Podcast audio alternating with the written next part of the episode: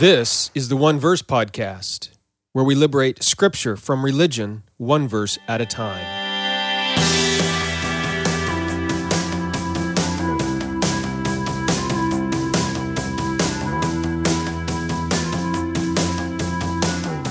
Welcome to the One Verse Podcast.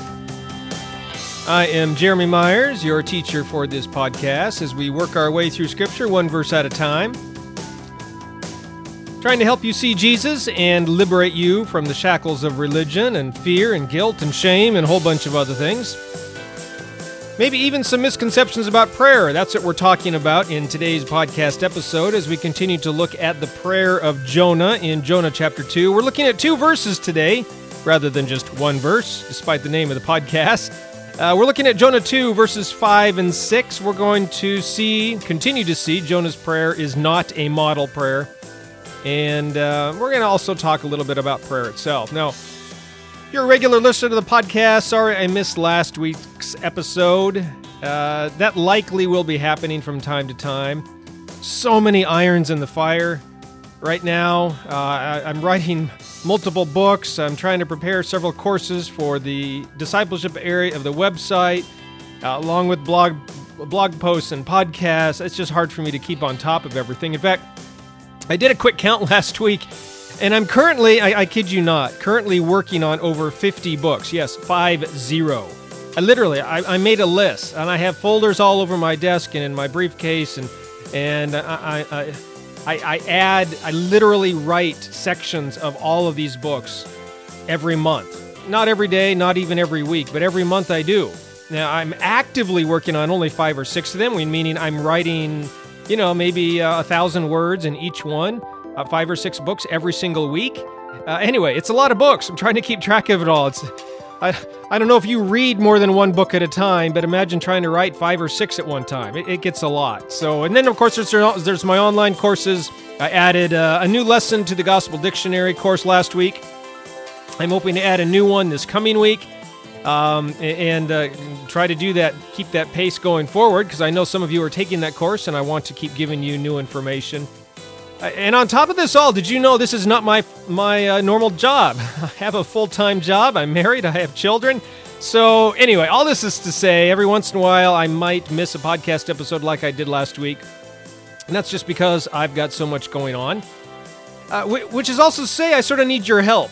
As I start publishing more of my books in the future, I would love to sort of put together a team of, of you who can help me read them, find some typos, and maybe even get the word out about these books when they come out. Now, if that's something that is uh, you, you, find interesting, I'll, I'll tell you more information about it in the future. But the first step to make sure you do is to join my online discipleship group. Just go to redeeminggod.com/join pick a, uh, a level there to join either the grace which is the free one or the faith hope and love which are the paid ones.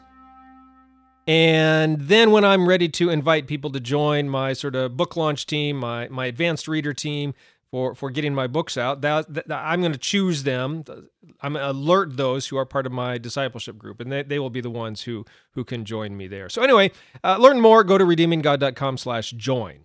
All right now let's uh, turn to our study of the book of jonah we're looking at verses 5 and 6 today. Now, I don't know if you remember from previous podcast episodes, but I told you that the prayer of Jonah forms a chiasm, which is uh, it's sort of uh, a, a, biblical. Well, you find it in other forms of literature as well, but it's a, a strange sort of outline where the main point of the outline is in the middle, is in the center, or, or somewhere near the center, and the outline works its way in to the central point, and then once it reaches there, it works its way back out. So, verse 4 was the central point of this chiasm, which we looked at last time, uh, last episode, in, episode 77.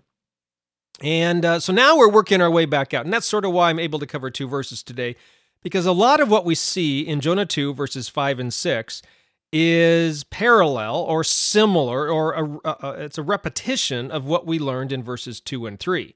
All right, so I'm going to be able to go through these verses fairly fast, I hope, and then well, I'll say a few words about prayer at the end of today's podcast episode. So, in verse uh, 5, Jonah continues to talk about the water.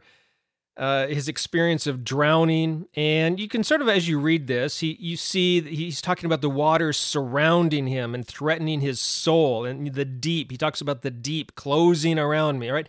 And it sort of has this overtone or this feeling of this malevolent force threatening his life, dragging him down, choking the life out of him. Seaweed is even sort of actively, you can sort of view it as these tentacles reaching up from the, the ocean floor, the sea floor, and wrapping around him and dragging him down. All right, and and, and I mentioned in verse three and uh, in verse two as well, elsewhere, that uh, that is what Jonah views this water as. He uses this word yam for sea, which is the Hebrew word for sea, and of course, there was this Canaanite deity named Yam, who was the uh, chaos god, this underwater chaos god. And so uh, there's a lot of that symbolism here. Uh, and then he uses this word uh, tehom for deep. If you listen to my podcast episodes on Genesis, you might remember from Genesis 1 2 that the word deep there is this word tehom. And uh, that also symbolized rebellion, disorder, chaos, darkness. All right, it was a, it was a, a an ancient mysterious, menacing word. It was an evil word that was tehom. Uh, for, for many people back then, the deep or tehom was the source of, uh, of chaos. It's the dwelling place of, of evil monsters, right? Nothing good comes from the deep. It was a disturbing, threatening, evil, ominous place. Anyway, go, go listen to my podcast on Genesis 1, verse 2 to learn more about tehom. Anyway, it's interesting. Uh, oh, and then the seaweed too. You can sort of, uh, sort of see, and I mentioned it. Just the way Jonah describes the seaweed, it's like a the, the, arms of an octopus or something, going up, wrapping around his neck, trying to choke the breath, the life out of him, dragging him down into the deep, right into the depths of the water. All right, and it's interesting too, as well, in, in light of all of this malevolent forces here, evil chaos. Uh, Jonah mentions this word soul, at least that's the way it's translated in the New King James. This is the Hebrew, Hebrew word nephesh. And I don't know if you remember, we looked at this word as well in Genesis 1 20 through 24, where um, even, even animals have nephesh. So I, I personally do not like the translation of, of nephesh as soul. I think a better translation would be life, because animals have life and humans have life. Um, and it's sort of related to our breath, which is why Jonah says here, or prays here, that the sea, the water, the deep, tehom, uh, the abyss, yam, the seaweed, it was trying to take away his nefesh, his life, his breath, right, and uh, and dragging him down. Nefesh is not what separates us from the animals, by the way; it's our spirit. Uh, but that also is a, is a separate study. So uh, that's verse five verse 6 uh, is parallel to verse 2 all right? So it's working our way back out of the the chiasm. Uh, verse 7 and 8 by the way and 9 are uh, separate points. They're sort of additional points tacked on to the end of the prayer. So that we'll we'll, we'll t- discuss those in future podcast episodes. But anyway uh, verse 6 is parallel to verse 2 and again, it's it's a summary here. Sort of goes back to similar ideas there. The the deep waters of Sheol, and uh, so Sheol, remember, is the pit, the grave. And here, Jonah, in verse 6, Jonah describes it as the base of the mountains. Now, I don't know if you remember, but I, I, I said earlier that if, in a previous podcast episode, that if Jonah drowned, that would have been an indication to him that he had been abandoned, rejected, forsaken by God. And so the idea of the base of the mountains is an, another way that we see Jonah's fear of rejection here and the way we see this, or, or how we know we see this, and uh, I, as you're reading through scripture, note that very often when they talk about mountains or worshiping God or even worshiping false idols, they very often, the scriptures very often, at least people in Jonah's day and even Moses and David and, and you know all the prophets, they talk about going up to Mount Zion, up unto the top of the mountain or if they, or when they are condemning the Israelites for worshiping false gods, they say they are going to the high places, all right, to to worship false gods. Um, and David prays, "I look to the mountains. Where does my help from come?" Well, he he he doesn't think God. Well, he sort of does think God dwells up there. I mean, not literally, but but they often looked to mountaintops for this is where their temples and shrines and, and the sacrifices and altars would be placed. All right, so um, you even think of the Greek pantheon lived up on Mount Olympus. They, they thought all the gods lived up there. So, anyway, this is the way people viewed back then. At the top of the mountains are the gods. And so, when Jonah here says that he's going to the base of the mountains, well, again, he's sort of describing his position as he's he's he's he's going as far away from God as possible. And in this case, sort of interesting, initially he tried to get far away from God. God says, Go to Nineveh. Jonah uh, goes to Tarshish, the opposite direction. But here he really is. He's sinking and he feels like God is rejecting him, despising him, pushing him, shoving him away, forsaking him. And he indicates that here by talking about going to the base of the mountains. And then he says that the earth barred him in. Uh, again, just sort of a symbol here of prison with the prison bars. He feels like if he is gets stuck down here, he's going to be here forever in the grave, in pit, in the pit, in Sheol, the place of the dead, right? Uh, the the prison of the underworld from which no person ever returned. Uh, and uh, so you know this is this is just the continuing the symbolism here, the imagery that Jonah's been saying all along through this prayer.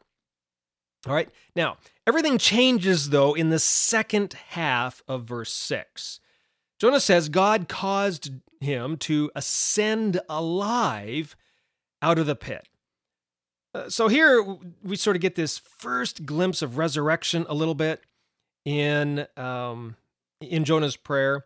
By the way, I was reading this past week J. Vernon McGee, who who taught through the Bible. I don't know if you listened to that on the radio or maybe have his commentary sections. And and J. Vernon McGee believes that Jonah actually did die in the belly of the fish and then actually was resurrected three days later when the fish vomited him up on, on dry land. So anyway, you can read more about that in, in J. Vernon McGee's commentary if um, if you're interested in that and um, it's so so J. Vernon McGee believes here, verse six is where God began or, or resurrected him, uh, and then spewed him out of the fish's mouth. So, uh, but but anyway, I'm I don't I'm not sure I agree with that. I see what he's arguing, and it's possible. But anyway, here God is is is causing Jonah to ascend alive out of the pit. Nobody ever comes back from the pit. So I don't care if Jonah is referring here to actually physically dying, or if Jonah knows that once you get swallowed by a fish, you're not coming back from that. All right? Uh, either way, Jonah believes he's dead, and now God is rescuing Jonah from the pit. All right? And, and, and some of this, as we see throughout this prayer, some of this is because it seems that Jonah believes, you know what, I'm a pretty righteous guy yeah, I've messed up a little bit. Yeah, I disobeyed God, but God loves me. God needs me. As we're going to see, you know, God wants me to go to Nineveh still. There's nobody else on earth who can do it but me. Jonah's got a pretty high view of himself. And so, although he's saying God rescued me from the pit, the mind frame behind Jonah's words here is that Jonah thinks he deserves to be rescued. That, that, that God answered him because he prayed. That's the sort of view we get here. Jonah probably would have died. This is Jonah's thinking. I probably would have died, but I prayed, and so God answered. All right. Uh, he feels that his life has been rescued, right, from the pit of decay, from the seaweed chains, from those earthen prison bars, all of that, uh, because Jonah prayed and God answered.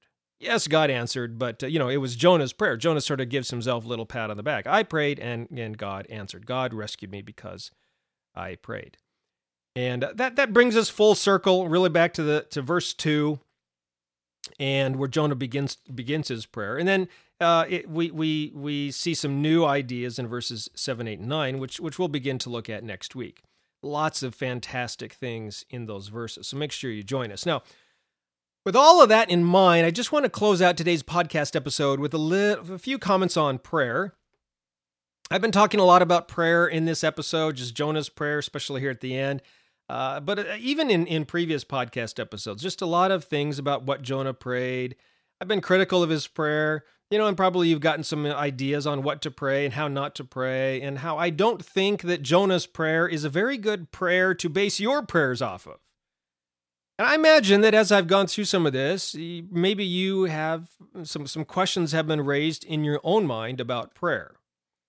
I would say that uh, you can learn a lot of things about prayer from Jonah's prayer. And maybe the main thing is how not to pray. Uh, we see this by, it's, it's, it's quite humorous, really, uh, to, to contrast Jonah's prayer here in Jonah chapter 2 with the prayers of the sailors in Jonah chapter 1. I think the contrast is intentional. The, the sailors pray in three different occasions in Jonah chapter 1. Now, the first the first time they pray, uh, in verses 5 and 6, are, are to false gods, their own gods. Uh, that's because at this point they don't know any different. They just know they're about to die and they're doing everything they can. All right, but then when they finally discover that it is Yahweh, Jonah's God, who sent the storm, you know, they, they, they first ask forgiveness to Yahweh for throwing Jonah overboard. And then, after the storm is calmed, they make promises to worship God and sacrifice to Him, and they make vows to Him. So, so notice all the way through this, these sailors, they know next to nothing about Yahweh. All they really know is the faulty and misleading information that Jonah has given them. Remember, we talked about that in Jonah 1. He teaches them some pretty bad theology. But nevertheless, they are more righteous than Jonah. Because even with the little bit they know about Jonah's God, and most of it's actually false, they still cry out to him and pray to him and offer to worship him and, and, and offer sacrifices to him and they fear him and they even seek forgiveness for things uh, that they are afraid of uh, they might do to offend him. All right. Jonah, notice, still at this point through Jonah chapter 2, has not done any of this. He claims to fear God there in Jonah chapter 1, but he doesn't. He's disobeying God. He has done nothing ab- about asking God for forgiveness. There's been no word of repentance or confession. And the only times Jonah indicates about making sacrifices or worshiping God in his temple, it's indicating the heavenly temple. Jonah doesn't want to go to Jerusalem, worship God there. Jonah wants to die and and uh, go worship God in, in the heavenly temple. So Jonah still doesn't even want to obey God. No vows here to to uh, obey him the way the sailors are. So there's just all of this this this mindset or attitude in Jonah's prayer. It's a self-righteous, self-centered, selfish attitude we see in Jonah's prayer. Nevertheless, his prayer is on the surface it's quite beautiful. He, he, he makes almost every line in this prayer has a parallel line from the Psalms. He's quoting Psalms, he's quoting scripture left and right. He is praying the scriptures. He uses all this lofty language, beautiful imagery. It's, it's a wonderfully constructed prayer with this poetic chiasm and the, the parallelism all the way through. Uh, truly, his prayer is a work of art. But his his prayer is a sham. And from the very first words of his prayer, Jonah utters a lie. And then the rest of his prayer follows from there. He exalts himself, he praises his own spirituality, right? At the same time, we'll see this more in verse 7. He judges the sailors, condemns them for their ignorance. Every time throughout the prayer, just when we think he's going to confess and repent and tell God he's sorry, and if you help me out of here, I will obey you, something like that, right? Instead, Jonah only focuses on himself prays about what he has done, what he has said, what happened to him, what how he will worship God in the holy temple. The prayer of Jonah is so blatantly contrasted with the prayer of the sailors because we are supposed to learn something about prayer from these two different sets of prayers. By the way, we're going to see the prayer of the Ninevites as well later in the chapter, so keep your ears tuned for that. But the most interesting thing in all of this is that God doesn't seem to care much about proper wording, flowery language, uh, biblical references, you know, because the prayer of the sailors is, uh, uh, uh, you know, the way the, the, the, the the story unfolds, the prayer of the sailors is held up as a good example. Even though they, they have a horrible theology about God, they don't make any references to Scripture, they don't really know half of what they're talking about. And yet, Jonah, who has all the Bible knowledge, all the theology, numerous biblical allusions, the, the, the poetic imagery, God's not impressed with his prayer. So it really makes you and I think hmm, what does God think of our prayers? Look, I, I do encourage you to learn how to pray from Scripture, but don't learn how to pray from Jonah's prayer here. Learn how to pray from from Jesus. Jesus has some wonderful prayers. Paul has some wonderful prayers in Ephesians, Philippians, Colossians, other places. Uh, David book of Psalms is filled with wonderful prayers. Moses has some good prayers. Abraham, right, Daniel, all, all these, these true saints in history who had deep and abiding relationships with God. I, I want you to notice one thing that is common to all of their prayers. And here it is. When these great saints talked to God, when they prayed, they spoke to God as if they were talking to a friend, right? To a companion, someone they knew well. They're just, they're just talking to somebody who's sitting right next to them. Notice that as you look at the, the, the great prayers of Scripture. Yeah, some of it's poetic, some of it's beautiful. Sometimes there's parallelism, often there's biblical allusions and references, all of that, sure, but sometimes not. The one thing they all have in common is that they are talking to God as they would talk to any friend. Jonah, on the other hand, seems to think, right, that the, the that he has to pray in a certain way with a certain language and use fancy, you know, and, and talk about himself. And he sort of seems to think that the, the primary reason God answers his prayer here in verse 6 is because he prayed. right? And sometimes I think we Christians get the same idea. We think that if we pray a certain way, God is almost obligated to respond to us. Sometimes we get the idea that that prayer is, you know, James says that prayer of a righteous man, uh, righteous man is powerful and effective, and we sort of sometimes think that it's the prayer itself or maybe our own righteousness that is powerful and effective, and that's not true at all. I, that's sort of the what what, J, what Jonah is showing here. But but really, what makes prayer effective? It's not us, it's not our own righteousness, it's not the prayer itself. What, what makes prayer work is not us, but God. Right? It's God who hears our prayers and responds. Yes, prayer works, but it's not the prayer itself that works. It's God that works in response to our prayers. Prayer never does anything by itself. It's always God who does the work. It's God who answers prayer. It's God who is powerful. It's God who provides and protects. Right? So, so Jonah in this prayer, he's focusing on himself and what he said and what he has done and what he will do. He sort of gives some, and then, then God raised me from the pit here, verse 6. But he doesn't focus on what God wants or what God has asked him to do. Never once confesses or repents. And so um, and he doesn't really talk to God here as a person would talk to a friend.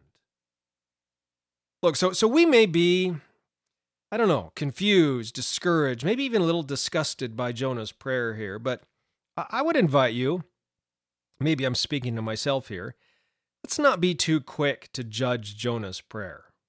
I, I wouldn't be too surprised if God was recording all of my own prayers on some book in heaven and I got up to heaven and I got to look at my book of prayers. I imagine quite a few of them would sound an awful lot like Jonah's prayer here. I'm trying to impress God with my language, and maybe I'm not being very honest with Him about what's going on in my heart or my mind or my life, and instead I'm just boasting Him on me, me, me, me, me, and what I want and what I want to do and what my problems are. I, I, I'm. I, I'm preaching to myself here, and you know, I, I, invite you as well. When we pray, we shouldn't focus on ourselves so much, on our goals, on our needs. Instead, on God. Focus on God. you know, and, and other people, what He wants for our lives and how He wants us to reach and love and serve others. Especially in our prayers. Don't focus on praising ourselves, talking up how great we are and why God should do something for us because we're so great, how holy we are, right? Instead, focus on praising God and what He has done. And especially, you know, don't don't make promises to God as a way to get Him to do what you want. Right? Right? God God's not in the bartering business. Well, if you do this for me, God, I'll do something for you. Or I'll do this for you, God, if you then come through for me, right? So, look, uh, there's so much in this prayer, uh, most of it negative, but there's so much of uh, in our own prayers, I'm sure, that are negative as well. So we need to be careful we don't judge Jonah too harshly. remember, with the same measure we judge others, we also will be judged. Jesus said that in Matthew 7 2. So um, be very careful about, I want to be very careful about being too harsh on Jonah here. Uh, there's so much on prayer we can learn, though. Yes, we can learn from Jonah's prayer, though. And I, I think that's one of the reasons it's written here to watch our own prayers, learn how not to pray. And also, we can look at some of the other prayers in Scripture so that we can learn how to pray. And also, by the way, I don't want you to get the impression that you shouldn't ever pray for yourself honestly, I sort of think that very often in your prayers, you should begin with yourself. Maybe you're super confused here now. I, uh, I view prayer, I often view our prayers as sort of a, a target or concentric circles uh, in which we pray for people's relationships with God. And I view the center as our relationship, my personal relationship with God. I, I, I'm not going to be very useful to the world or to my family or to the people I interact with, you know, right? Those outer rings of the circles, unless my relationship with God is where it should be. So that's the interesting thing about Jonah's prayer, too. He does focus on himself a lot, but he's focusing on himself in all the wrong areas. We're focusing on our relationship with God. If we're having a conversation with God as a man speaks to a friend, well, God's going to be pointing out sin and areas of our life He wants us to fix, and we're going to be confessing and repenting of those, and and being have just having an honest conversation with God about what is going on in our life.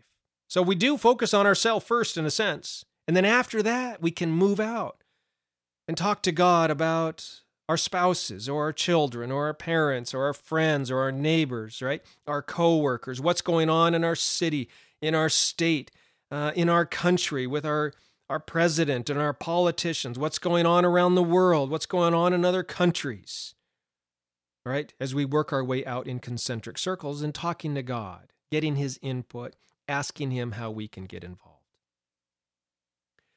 Look, I, I probably raised a lot more questions about prayer than answered, but I hope that a little bit of what I've said has made sense.